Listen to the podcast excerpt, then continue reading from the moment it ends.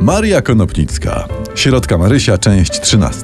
Poprzednio środka Marysia pasie w lesie gąski, śpiewa im piosenki. Od piosenek gąski ślepną i umierają. Tak mówi. No to jak dzieci od ukradka. Nie znacie? Sztyrlic dokarmiał ukradkiem niemieckie dzieci, a od ukradka dzieci puchły i chorowały. Ale to jest inna bajka, tak? Aha, aha. W tej Marysia śpiewa gąskom, a w lesie czai się lisek satełko.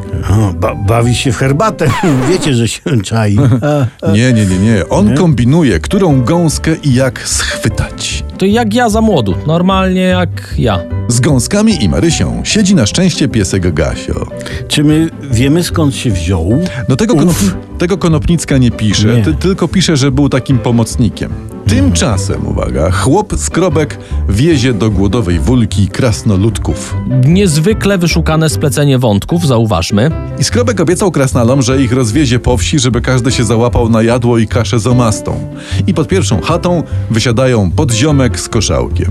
Wow, ale się dzieje. Pierwsza chata ci wysiadają. A No, patrz, no. Tempo takie, że konopnicka no nie pozwala złapać oddechu. Tak, chci- tak. Chciałbyś pójść tam y, przedmuchać nosek, nie wyjdziesz, nie.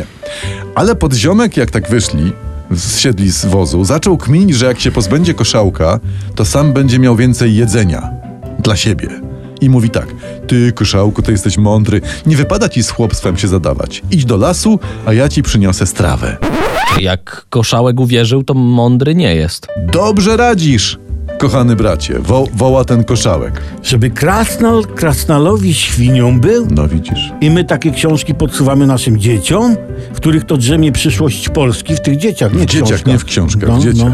Nie? Właśnie dzięki temu chcemy przygotować dzieci na kontakt ze złem tego świata. Bo wystarczy powiedzieć: Patrz dziecko, ten podziomek to Niemiec. I poszedł podziomek do chaty, a tam jedzenia nie ma. Okruchy chleba jedynie na klepisku rozrzucone. W kolejnej chacie to samo, w kolejnej też nawet dom sołtysa ubożuchny. Ejejej, to jest chyba Polska, w której wprowadzili euro. Albo z której wyprowadzili euro. I woła podziomek, orzesz ty skropku, ale żeś mnie podszedł. I patrzy, a tu tablica z nazwą wsi. Głodowa Wulka. Głodowa Wulka! Głodowa. zawołał i westchnął. Sponsorem odcinka jest Hen Marwacjan, producent nowoczesnych gwoździ bezgłówkowych. Hen Marwacjan, jeut i wbite.